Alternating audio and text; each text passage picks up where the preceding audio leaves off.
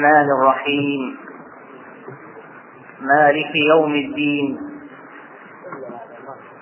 والصلاة والسلام على سيد المرسلين محمد بن عبد الله وعلى آله وأزواجه وأصحابه ومن تبعهم بإحسان إلى يوم الدين.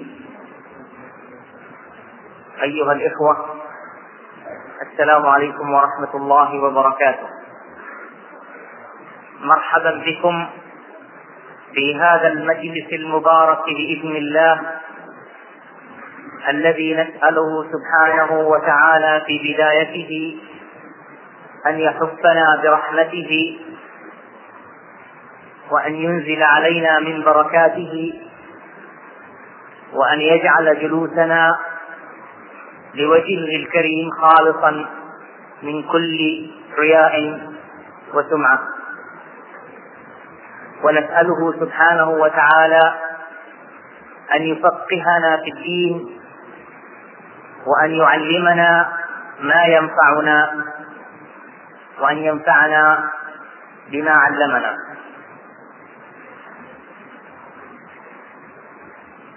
أعوذ بالله من الشيطان الرجيم. يا أيها الذين آمنوا لا تخونوا الله والرسول وتخونوا أماناتكم وأنتم تعلمون. واعلموا أنما أموالكم وأولادكم فتنة وأن الله عنده أجر عظيم.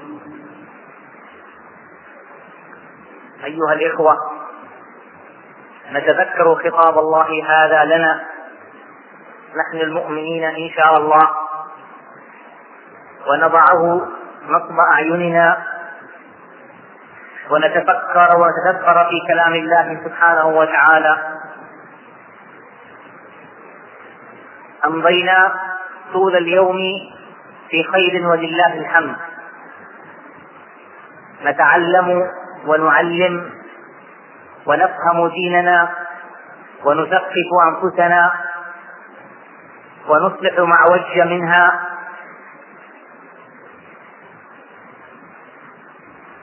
ونحن إذا انصرفنا من هنا إن شاء الله فأمامنا مسؤوليات كبيرة. أمانات عظيمة تحملناها ببشريتنا. إنا عرضنا الأمانة على السماوات والأرض والجبال فأبين أن يحملنها. وحملها الإنسان. وأشفقن منها. وحملها الإنسان. إنه كان ظلوما جهولا. هذه الأمانة كما قال رسول الله صلى الله عليه وسلم في الحديث الذي يرويه ابن عمر رضي الله عنه وعن أبيه وعن سائر الصحابة الذي في صحيح البخاري أن رسول الله صلى الله عليه وسلم قال كلكم راع وكلكم مسؤول عن رعيته. إلى أن ذكر رسول الله صلى الله عليه وسلم وقال والرجل راع في أهله ومسؤول عن رعيته. موضوع ندوتنا هذه الليلة أخطار تهدد بناء الأسرة المسلمة. هذه الأسرة المسلمة هي أسر أسرنا نحن جميعا أيها الإخوة. وهم أمانة في أعناقنا من زوجات وذريات. لهم واجب علينا عظيم يجب أن نقوم به. كل إنسان بطبعه يقوم بأداء الواجبات المادية ولا يقصر فيها حتى الجاهل. فهو يقوم على الأكل والشرب والملبس والمسكن. ولكن هناك ناحية عظيمة جدا هي أهم من هذه الأمور. هي مسؤوليتنا نحن أيها الإخوة. يقول الله سبحانه وتعالى في كتابه الكريم يا أيها الناس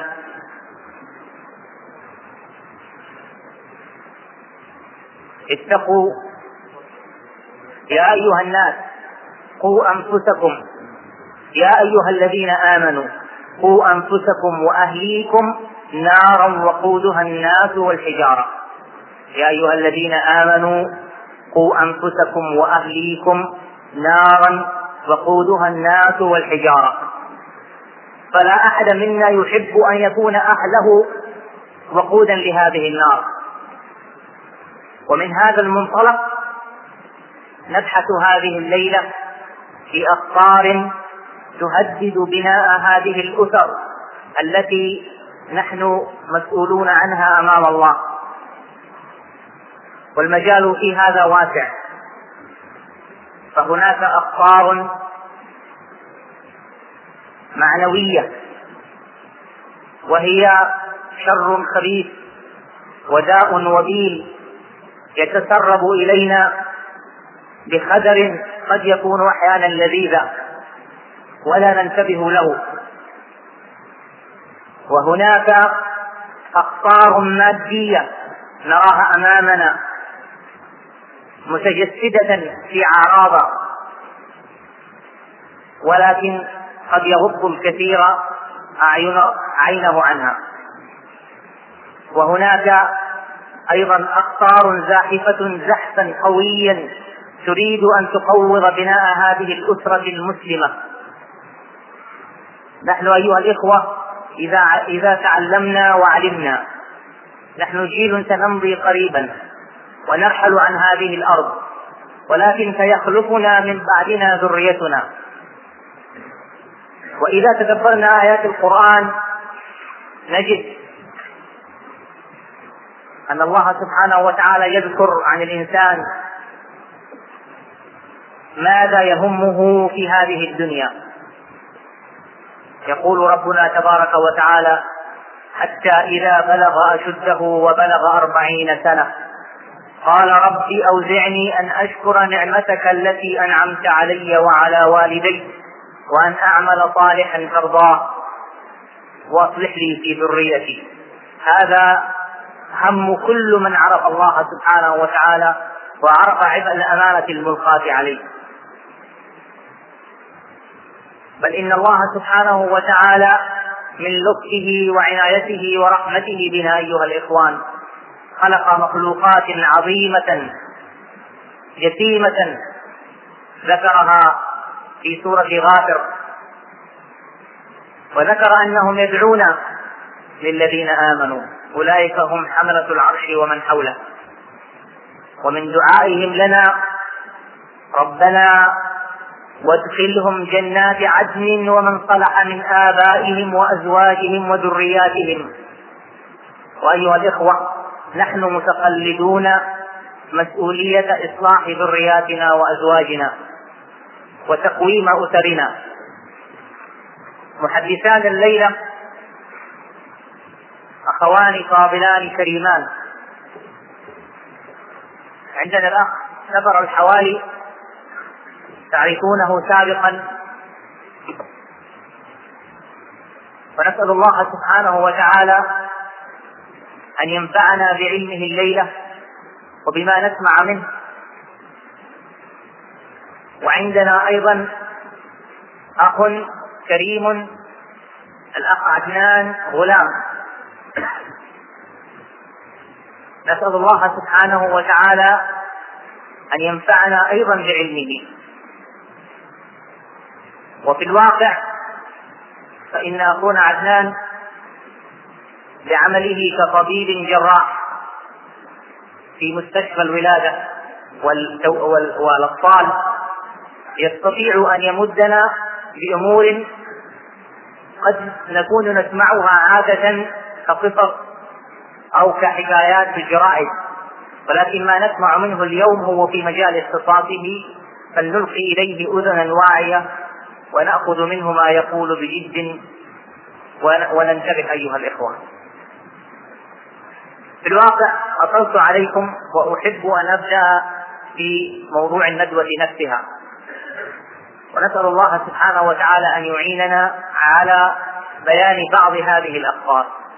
وأول ما نحب أن نتعرض من هذه الأخطار هو الخطر العظيم الذي كما قلت قد لا يتنبه له كثير من الناس وهو الخطر الفكري أو الغزو الفكري الذي تتعرض له أسرنا وبيوتنا ونحن لا ندري إلا قليلا.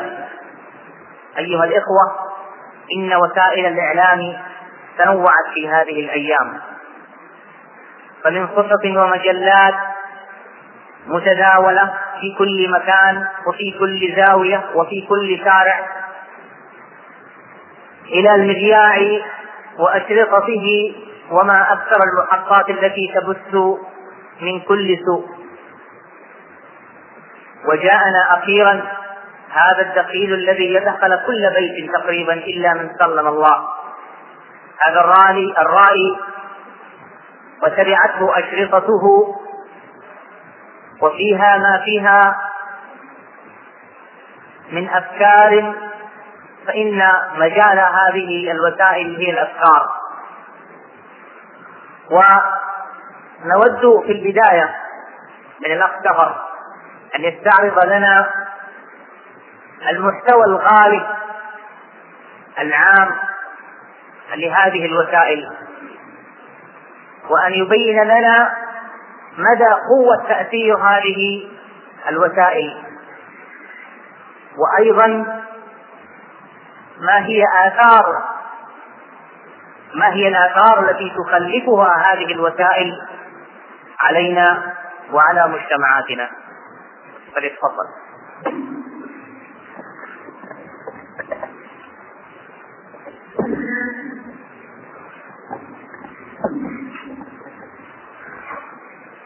الحمد لله رب العالمين وصلى الله وسلم وبارك على نبينا محمد وعلى آله وصحبه أجمعين. وبعد أيها الإخوة الكرام السلام عليكم ورحمة الله وبركاته. اقتضت حكمة الله تبارك وتعالى كما تعلمون أن يجعل هذه البشرية هذه الجماعة الإنسانية التي تعد اليوم بآلاف الملايين بضعة آلاف من الملايين أن يجعل نواتها وأصلها هو ما ذكره الله سبحانه وتعالى من ذكر وأنثى من نفس واحدة وخلق منها زوجها. الأسرة هي النواة التي تتكون منها الجماعة الإنسانية عامة. والأسرة في كل مجتمع هي حجر الزاوية في بناء أي مجتمع. فسواء عليك تحدثت عن الأسرة أو تحدثت عن المجتمع والأمة لا فرق بين أن تتكلم عن المخاطر التي تهدد الأسرة وبين أن تتحدث عن المخاطر التي تهدد الأمة والمجتمع. فإن هذه إنما تتكون من تلك. أعني أن الأمة إنما تتكون في مجموعها من هذه الأسر. ومن هنا نعلم ونتبين من كتاب ربنا سبحانه وتعالى تلك الحكمة البالغة العظيمة حين نجد أن كل ما يتعلق بالأسرة وبنائها وضمان عقيدتها وسلامة فضيلتها فإن الله سبحانه وتعالى قد فصله تفصيلا في الكتاب وفي السنة. لم يدع مجالا ولا ناحية من نواحي تنظيم الأسرة إلا وجاءت الأحكام فيها مفصلة. ابتداء من الخطبة حينما يريد أن يخطب ماذا يفعل؟ بأي أمر ما هي الأوامر التي جاءت؟ من يخطب؟ من يتزوج؟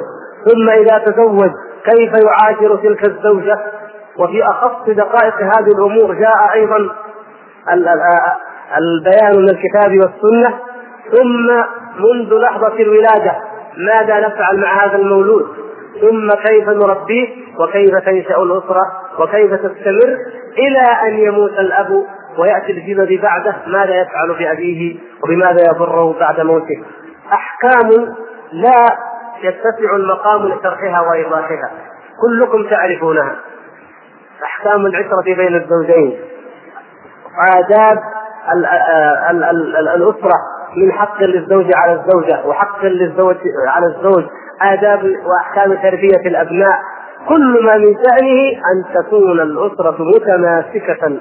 قوية في إيمانها أولا وفي أخلاقها وفي فضيلتها وأيضا في ترابطها الدنيوي أيضا أوضح الله تبارك وتعالى الأحكام المالية التي تتعلق فيما بين الزوجين وما بين الأبناء والآباء. كل ذلك فصله الله تبارك وتعالى لئلا يحوجنا إلى التسول على موائد الشرق والغرب. نريد أن نأخذ منهم المناهج الهدامة والأنظمة المدمرة.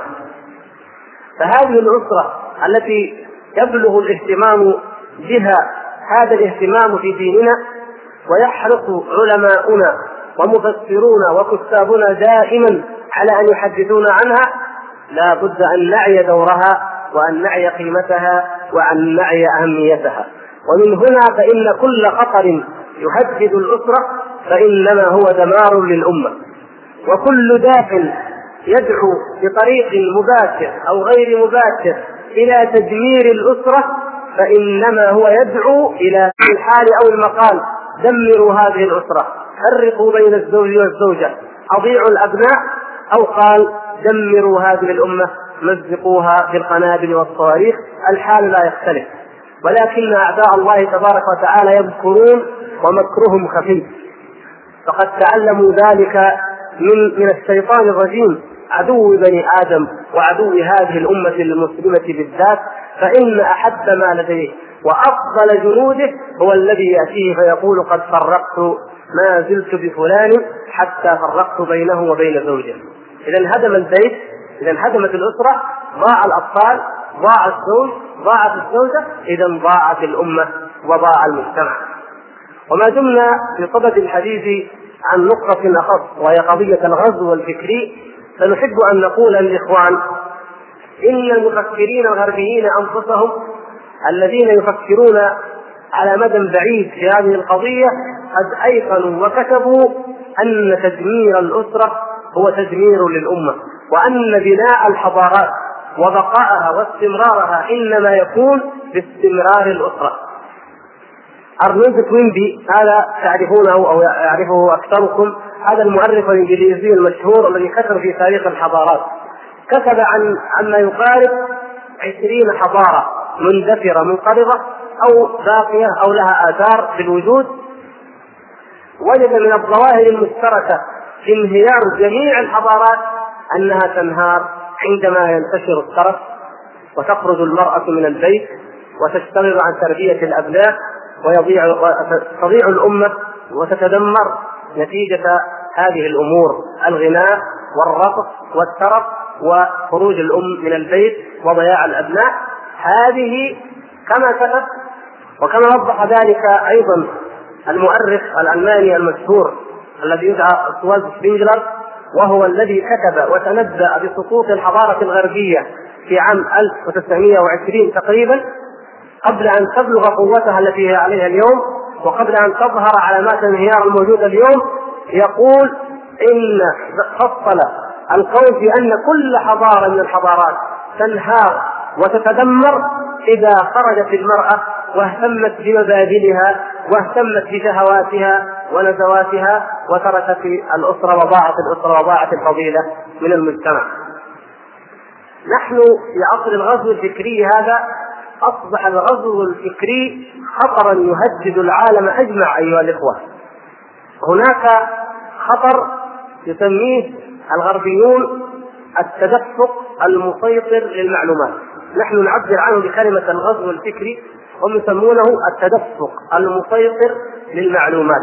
يقولون إن العالم أصبح قرية إعلامية ولا سيما إذا تطورت وسائل الإعلام بواسطة الأقمار الصناعية. يصبح العالم كله قرية إعلامية. فما يحدث في طرف القرية يعلم فيه أبناء القرية الأخرى ومن الصعب جدا مقاومة التأثير الإعلامي أو مقاومة التدفق المسيطر للمعلومات إلا بوجود قوة إيمانية وعقيدة داخلية.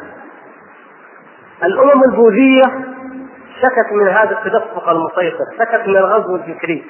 انطبعت دول جنوب شرقي آسيا وهي بوذيه كما تعلمون مجوسية انطبعت حياتها وثقافتها وفنها بطابع الغزو الفكري الغربي فأصبحت تلبس الزي الغربي وتتذوق الموسيقى الغربية كما يقولون وتعيش الحياة الغربية. وضج من ذلك أهل ذلك الدين وعقلاء تلك الأمم. وكذلك حصل في الهند. وأعجب من ذلك كله أن تضج فرنسا من هذا الظرف. ومن هذا الغزو الإعلامي. وصرح بذلك وزير الثقافة الفرنسي منذ فترة فقال إن فرنسا تتعرض لخطر الغزو الفكري الأمريكي فإن الأفلام الأمريكية وأنماط الحياة الأمريكية وحتى الملابس الأمريكية قد غزت فرنسا. وهذا خطر ونذير شر ويجب على الأمة الفرنسية أن تتحصن بتقاليدها وبعاداتها وبتراثها وبفنها ضد هذا الخطر. لماذا يا إخوان قلنا لكم هذا؟ لأن من أبناء جلدتنا وممن يتكلمون بلغتنا لا يرون في هذا الخطر أي خطر. الأمم فرنسا وأمريكا ما الفرق بين باريس وهوليود؟ ما الفرق بين هذه الدول؟ أي انحلال يوجد في أمريكا ولا يوجد في فرنسا. ما الفرق؟ حياة غربية ثقافة غربية تعود إلى إلى اليونانية الجاهلية اليونانية. الاتجاه العام في الحياة واحد لا إيمان بالآخرة لا تفكير فيها. الكل يعيش ويأكل ويتمتع كما تأكل الأنعام والنار مثوى لهم إلا من آمن منهم كما أخبر بذلك الله تبارك وتعالى. ومع ذلك يشعرون بالخطر. فأي خطر يداهم ويزحف على أمة الإسلام على أمة الإيمان. كيف يجب أن تكون مقاومة هذه الأمة التي تؤمن بالله ربا وبكتاب الله سبحانه وتعالى منهجا وشريعة وبمحمد صلى الله عليه وسلم رسولا. هذه الأمة التي كما قال الله تبارك وتعالى كنتم خير أمة أخرجت للناس تأمرون بالمعروف وتنهون عن المنكر. هذه الأمة التي تسأل عما يفعل في تلك البلاد من الموبقات لأنها لم تبلغهم رسالة الله الأخيرة ولم تبلغهم بشريعة محمد صلى الله عليه وسلم. كيف يكون إذا الحال؟ إذا هي استقبلت ورضيت وامتصت هذا الغزو الفكري حتى مسخت نفسها ومسخت شخصيتها وذابت فيه. والإعلام أيها الإخوة ما هو إلا واجهة. ونافذة من نوافذ ذلك الغزو. ولا حرج على الإطلاق على أية أمة من الأمم أن تضع الوسائل وأن تضع سياجا كبيرا للمحافظة على ذاتيتها وشخصيتها من طغيان التأثير الإعلامي. فما بالكم بالأمة التي جعل الله تبارك وتعالى لها هذا المنهج الرباني؟ قل إنما أنذركم بالوحي. التي تسير في علاقاتها وفي شؤون حياتها ويجب أن تكون كذلك على ما أنزل الله تبارك وتعالى. التي علاقة الزوجين إنما تكون واستحللتم فروجهن بكلمة الله. بكلمة الله تم عقد الزواج.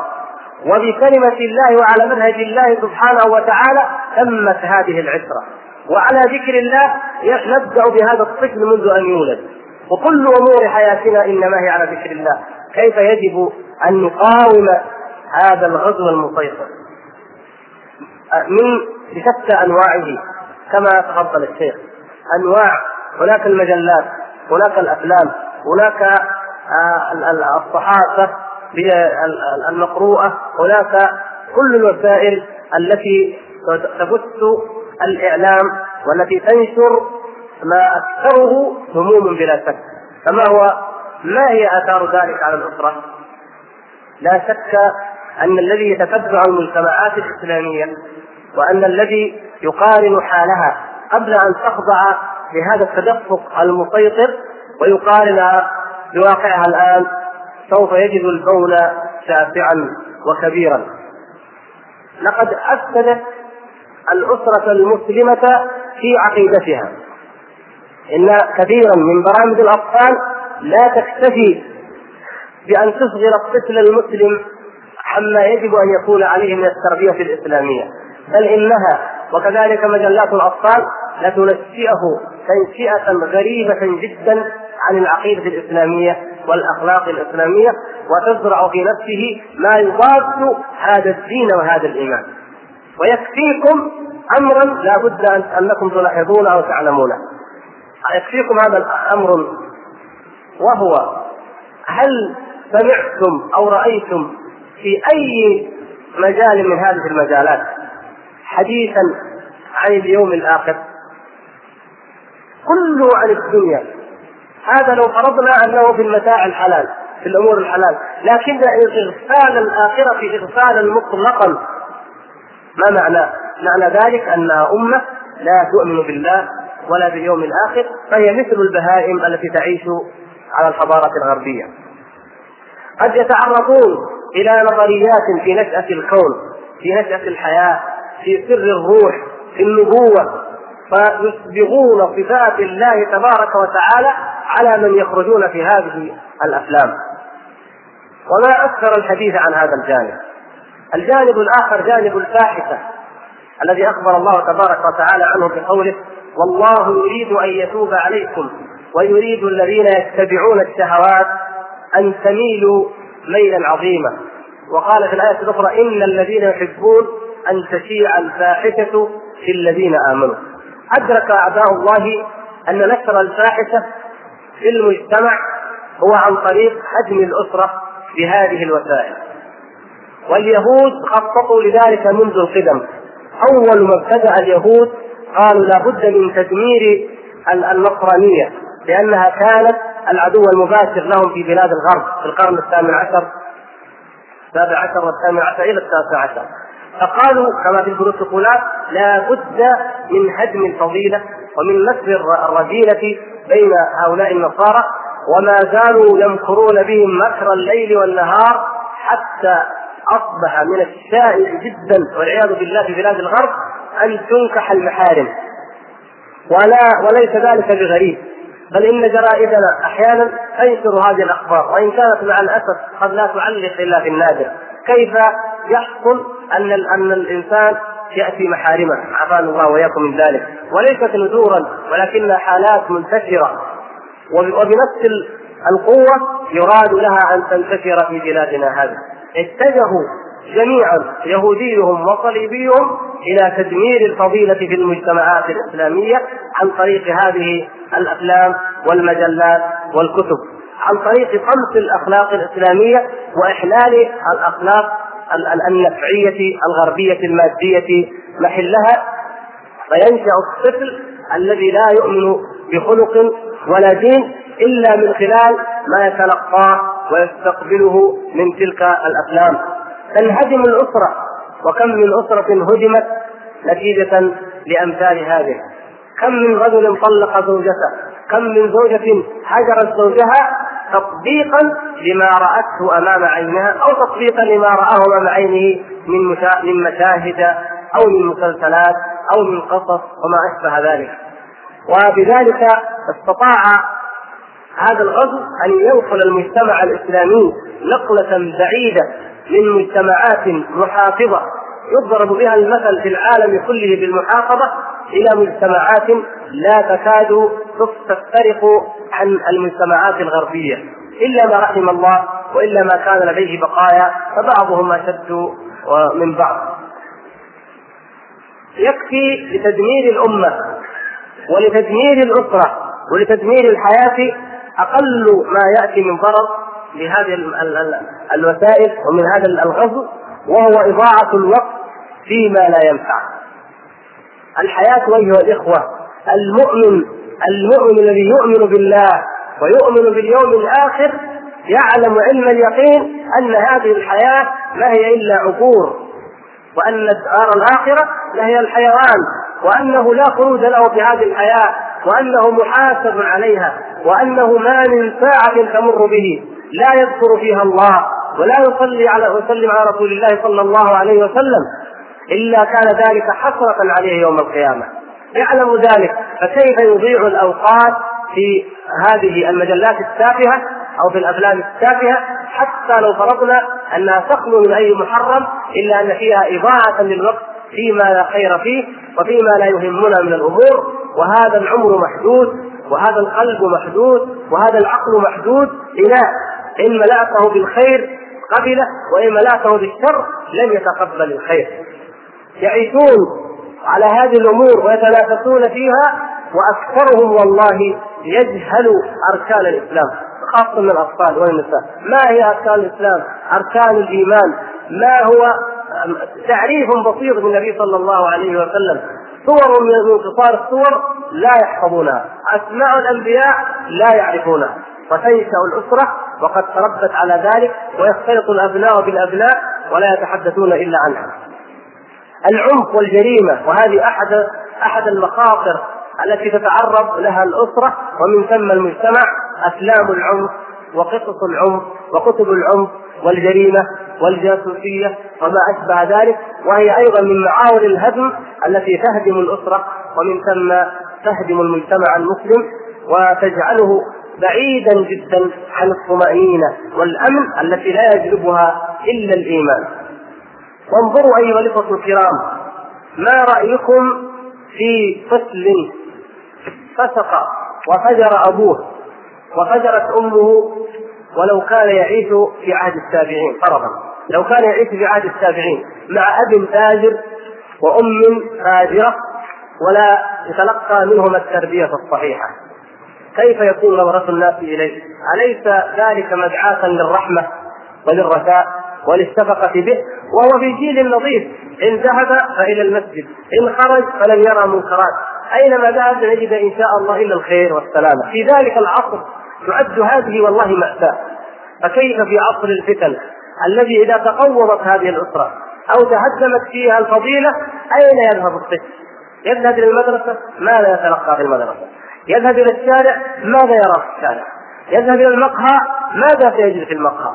فمسكين والله مسكينة هذه الأجيال التي سوف تولد وهي تتعرض لهذا الغزو والآباء في غفلة والموجهون والعلماء والدعاة في غفلة عن التصدي له ونسأل الله سبحانه وتعالى أن يقي أمتنا شره وأن يبصرنا جميعا بخطورته وأن يجعل كل واحد منا يعي مسؤوليته التي أخبر عنها النبي صلى الله عليه وسلم فكلكم راع وكلكم مسؤول عن رعيته والحمد لله رب العالمين.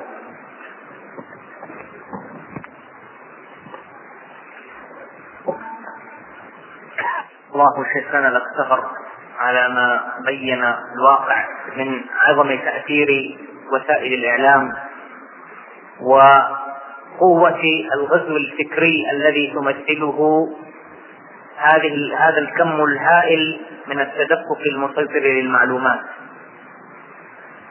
في الواقع نحب أن نسلط الضوء الضوء أكثر على جانب واحد من وسائل الإعلام ألا وهو هذا التلفاز وما انبثق عنه من أشرطة إن الأسرة في غالب الأحيان لا تسمع إلى الراس إلا قليلا مجتمعة وكذلك قد لا تستمع للأشرطة مجتمعة كثيرا بل فرادى.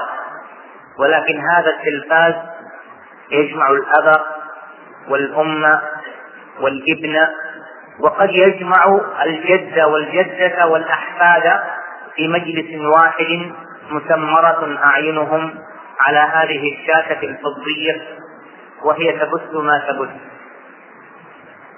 ومن هذا من هذه الزاوية نحب من الأخ عدنان أن يتطرق إلى بحث وإيضاح الآثار النفسية التي تتركها هذه الوسيلة على المتفرجين.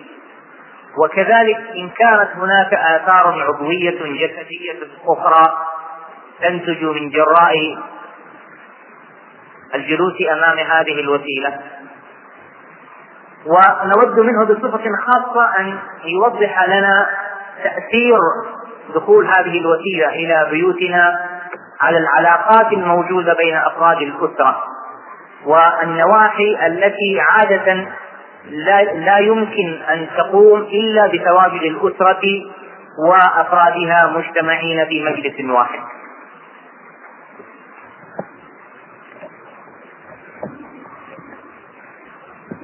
الله الرحمن الرحيم. الحمد لله رب العالمين والصلاة والسلام على سيد المرسلين سيدنا محمد وعلى آله وصحبه أجمعين ومن دعا بدعوته واهتدى بهديه إلى يوم الدين. وبعد أيها الإخوة الكرام السلام عليكم ورحمة الله وبركاته. في بداية حديثي أحب أن أوجه الشكر للإخوة الذين دعوني لتقديم هذا الحديث وأشكرهم على حسن ظنهم وإن كنت في الحقيقة أجد نفسي والله أعلم لست أهلا لهذا آه، حديثي سيكون باختصار شديد لضيق الوقت وسأحاول التركيز على أشياء يثيرها الناس في هذه الأيام. فمن الآثار النفسية التي تظهر لهذا الإعلام ما يسمونه بالكبت. الكبت هذا كثير تكلم عنه علماء الغرب وهو ظاهرة موجودة تقريبا في كل شباب الأمة الغربية. وللأسف بدأت تظهر نسبة كبيرة من هذا الكبت موجودة في شبابنا نراها في حياتنا العملية في المستشفيات نراها في العيادات النفسية نراها في كثير من الأماكن ما يسمى بهذا الكبت ما هو الكبت ببساطة هناك طاقة لدى الإنسان يريد أن يخرجها ولكنه لا يستطيع أن يخرجها هناك ما يثير هذه الطاقة. من فطرة الإنسان ميل الرجل نحو المرأة. الشاب هذا أو الشابة يسمع ويرى أشياء تثير فيه الغريزة وتحفزه وتدعوه إلى الجريمة. ماذا يستطيع هو أن يفعل؟ قد لا يستطيع أن يتزوج ويأخذ هذه الأمور بطريق الحلال. فليس أمامه إلا والعياذ بالله الانحراف أو أمامه أن يكبت هذه النفس كما هو حاصل كثيرا. هذه هذا الأثر يعني أثر ليس بالبسيط لأن وجود هذا الكف في هذا الإنسان في هذا الشاب في هذه الشابة يعطله. قد يصبح حي صحيح بين الأحياء. يذهب في عمله من الصباح ويعود بعد الظهر أو يذهب إلى دراسته أو يذهب إلى جامعته. لكن تركيزه وتفكيره وأعصابه ونفسيته في مكان آخر. بالفعل هو يعني كما يقول العامة أنه صفر على الشمال لا قيمة له في هذا الواقع. فلا شك أن هذا الأثر الكبير الذي يعني تبثه وسائل الإعلام أثر عظيم في تحطيم كيان هذه الأسرة والمجتمع المسلم.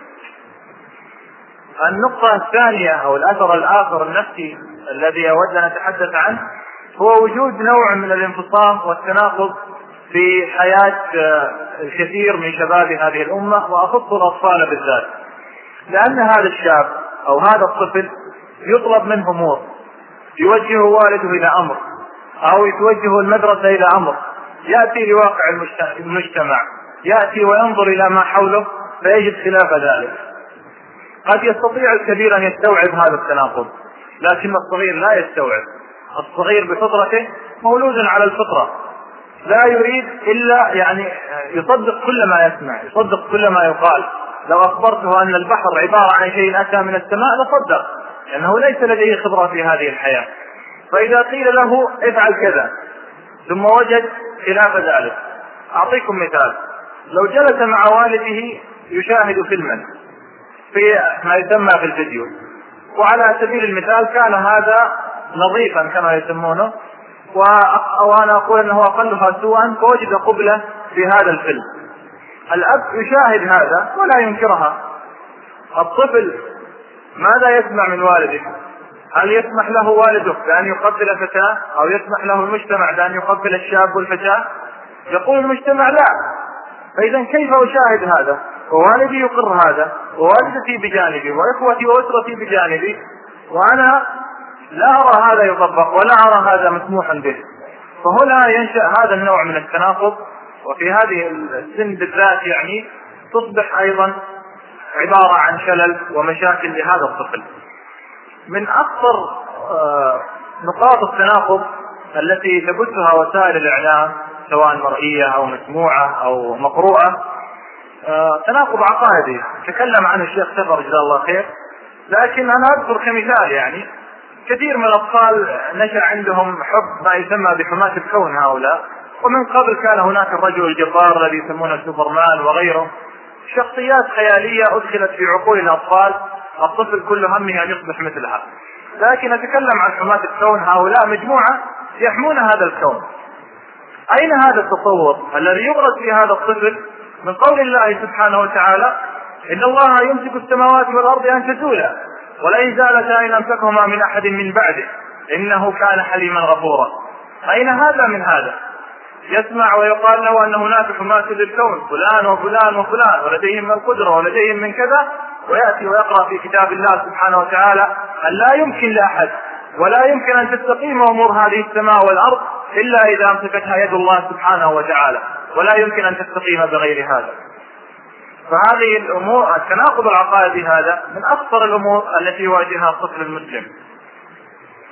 من الآثار النفسية أيضا التي ترد على الجيل الناشئ قضية السلبية وعدم الإيجابية الذي يتلقى من وسائل الإعلام يصبح يتعلم أن يسمع فقط ويتلقى لا يناقش لأن الذي يتلقى من وسائل الإعلام لا يناقش هذا شيء أمامك إما تقرأه تسمعه أو تراه تسلم به تأخذ هذا هو مصدرك للتلقي فأين العقلية الابتكارية؟ أين حب الابتكار؟ أين حب الاختراع؟ هذا كله لا يمكن أن ينمى في هذا النشء بهذه الطريقة. لا يمكن. إنسان يقف هكذا فقط ويتلقى يقال له افعل كذا افعل كذا الأمر هذا صحيح الأمر هذا خطأ. لا يمكن أن ينتقل من هذا المكان إلى أن يصبح في يوم من الأيام مخترع إلى أن يصبح في يوم من الأيام له دور إلى أن يصبح له عقلية متفتحة متنورة. لا يمكن. لا يتفق هذا مع هذا. هذه الثلاثه أمور هي من يعني أبرز القضايا النفسية التي تؤثر فيها وسائل الإعلام في الجيل والمجتمع المسلم. أما الاثار العضوية التي أراد الأخ أن أتكلم عنها فهي لا بد انها معلومة لديكم يعني. كثير من البحوث والنشرات يعني تكلمت عن هذه ما تخرج من الأشعاعات الملونة من هذه التلفاز خصوصا الملون بالذات يعني أكثر من غيره وأنه يؤثر على شبكية العين وأن لديه اخطار هذا من ناحية الرؤية. من ناحية أمور أخرى عضوية أيضا طريقة الجلوس وطريقة الاستماع يعني تجد الولد أو الشاب أو الصغير أو الكبير لا يستطيع أن يجلس أمام التلفاز مثلا جلسة سليمة أو صحية كما نسميها لا وإنما يجلس جلسة اعتيادية. فقد يعني يشوه هذا أعضاء فيه ويؤثر عليه يعني ملحوظة هذه توجدونها في البيوت ومشاهده في واقع الحياة. من أيضا القضايا العضوية التي تؤثر على الجيل قضية الشباب الحد من نشاطهم الطبيعي.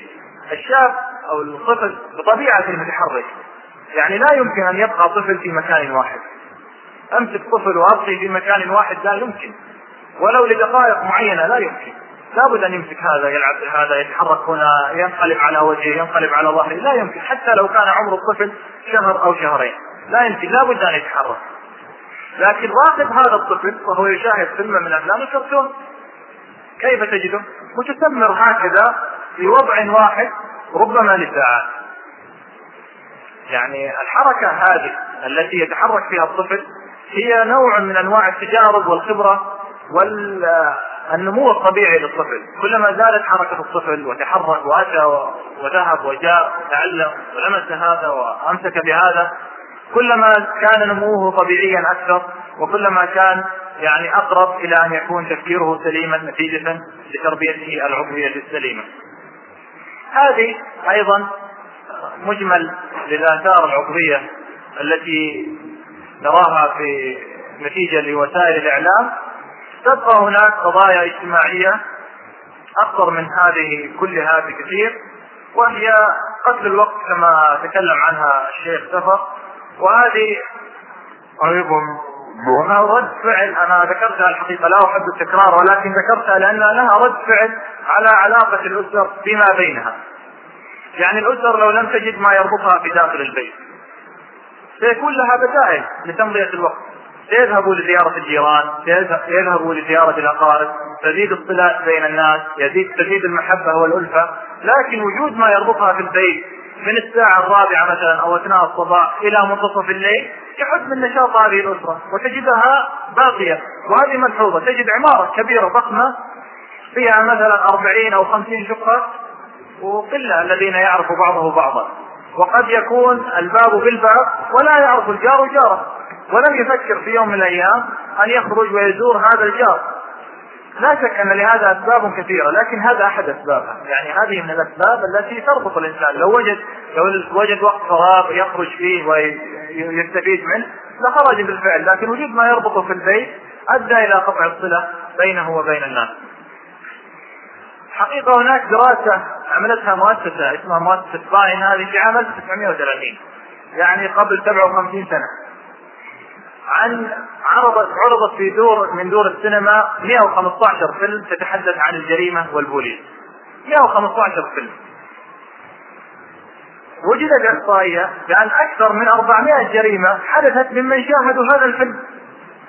هذه ال 115 فيلم يعني من مجموعهم أكثر من 400 جريمة حدثت استحقت هذه الجرائم أن يكون هناك يعني حدود جنائية أو عقوبات جنائية ضدها.